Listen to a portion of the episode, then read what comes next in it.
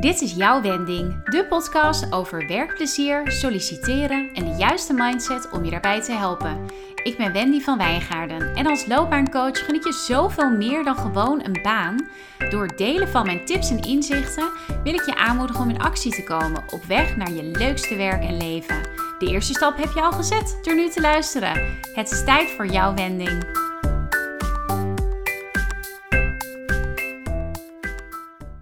Hey, leuk dat je luistert naar een nieuwe aflevering van de Jouw Wending podcast. En ik denk dat dit een korte gaat worden, want ik wil gewoon even een snelle tip met je delen. En dat uh, komt omdat ik komende week, uh, dus mocht je een hele snelle luisteraar zijn van de podcast, uh, dan uh, hoor je dit voordat het gebeurt. ik ga in de week van 26 april sollicitatietips delen op het Instagram-account van Sales Freaks. Dat is een werving- en selectiebureau voor sales- en marketingfuncties. En nou ja, ik ga dus hun account overnemen voor een week. En dan ga ik sollicitatietips delen in hun stories en in de feed. En ik was het aan het voorbespreken met de eigenaar van Sales Freaks. En hij vertelde dat, dat hij pas nog een uh, kandidaat uh, was via hem op gesprek gegaan bij een werkgever. En die maakte deze fout. En als je dat doet in een sollicitatiegesprek, dan kun je het eigenlijk al vergeten. Zo is het echt. Ik heb dit zelf ook meegemaakt als recruiter. Uh, dus toen zat ik aan de kant van de werkgever, zat ik aan tafel. En de antwoorden die je soms krijgt op deze vraag zijn best wel schokkend. En ja, voor mij, eh, als ik vanuit als recruiter, zeg maar, vanuit de werkgever met een kandidaat praat, dan ja, ben ik eigenlijk al klaar. Ik zei het al. En nu, ik zal je uit, uh, uit spanning halen, want jij denkt nu natuurlijk, over welke vragen heb je het dan? Waar gaat het over? Uh, en het is de vraag, waarom zit je hier aan tafel? Of waarom wil je weg uit je huidige baan? Of waarom wil je weg bij je huidige werkgever? Waarom ben je op zoek naar iets anders? Die vraag die wordt op heel veel verschillende manieren gesteld.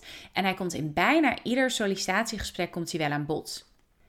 En waar het dan misgaat, is dat dit voor sommige kandidaten blijkbaar een soort uitnodiging is om hun werkgever even helemaal met de grond gelijk te maken. En die beginnen dus te vertellen over hoe slecht de sfeer is. Dat hun manager uh, zo'n eikel is. Dat ze slecht behandeld worden.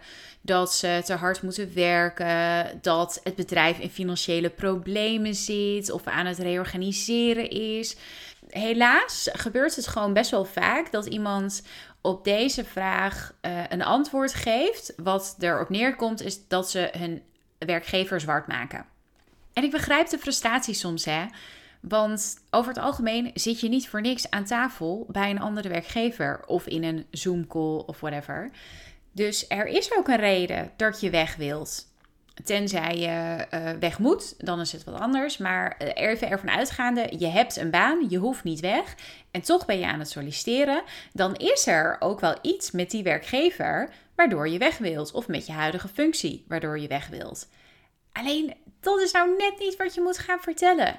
Want hoe denk je dat het overkomt op een werkgever die jou mogelijk wil gaan aannemen als diegene hoort dat jij heel negatief praat over je huidige leidinggevende of over het huidige bedrijf waar je werkt? Zo'n werkgever denkt dan, ja, maar als diegene bij mij komt werken, gaat hij dan ook zo over mij praten en over mijn bedrijf? En zeker bij het delen van vertrouwelijke dingen. Dus om gewoon maar te gaan noemen, ze zijn aan het reorganiseren of er komt een reorganisatie aan. Het is heel erg onrustig, dus ik wil weg. Ja, dat zijn dingen die je niet naar buiten wil brengen. En waarvan een nieuwe werkgever, die schrikt daarvan. Want die is... Die, die twijfelt daardoor aan hoe betrouwbaar je bent en aan hoe integer je bent. Nou, je kunt je voorstellen dat als een nieuwe werkgever daarover twijfelt, dan is jouw kans om te worden aangenomen, die is ineens heel minimaal. Dus in je volgende sollicitatiegesprek voorkom dat je vervalt in het uiten van al je frustraties over je huidige baan, je huidige leidinggevende, je huidige collega's. Probeer het positief te houden. Probeer het een beetje classy te houden. En ga dus niet de huidige situatie afzeiken.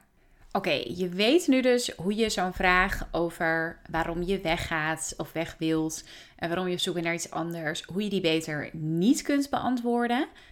Maar hoe kun je hem dan wel beantwoorden op zo'n manier dat een werkgever jou wel als integer ziet en als betrouwbaar en dat je ook de nadruk kunt leggen op uh, dat jij een positief persoon bent, dat jij focust op het positieve in plaats van op het negatieve. Nou, dat is eigenlijk wat je precies ook in je antwoord doet. Focussen op het positieve. Focus op waar je naartoe wilt. In plaats van op wat er mis is met de huidige situatie.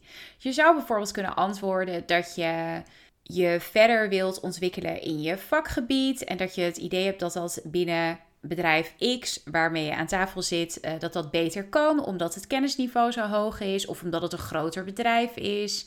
Je kunt aangeven dat je graag van verschillende mensen en in verschillende omgevingen wilt werken. En dat je uh, dat graag zou willen doen bij bedrijf A omdat dat een veel groter bedrijf is, of juist een veel kleiner bedrijf dan waar je nu werkt. Uh, dus die verschillen te benadrukken. Of misschien kun je iets zeggen over de klanten waar dit bedrijf mee werkt dat je weet dat ze hele grote klanten hebben of dat zij uh, klant X hebben en dat het je heel erg tof lijkt om van dichtbij te zien hoe ze dat aanpakken.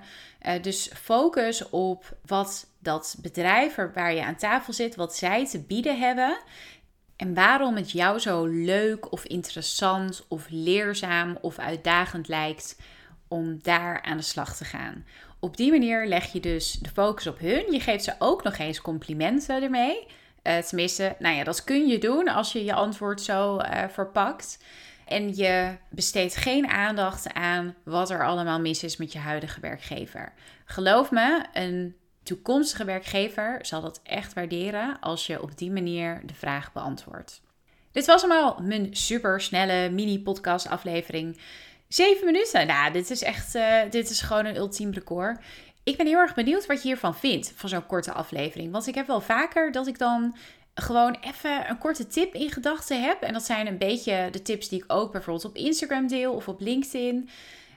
Wat vind je ervan als ik af en toe zo'n mini-aflevering maak waarin ik gewoon één super simpele praktische tip met je deel? Vind je dat handig? Of zeg je van nou, ik ben eigenlijk meer van uh, de langere afleveringen waarin je wat meer uitweidt over een onderwerp? Of uh, van de gesprekken die ik heb met andere mensen over hun wendingen. Een beetje feedback is altijd welkom. Je kunt me een DM sturen op Instagram, jouwwending.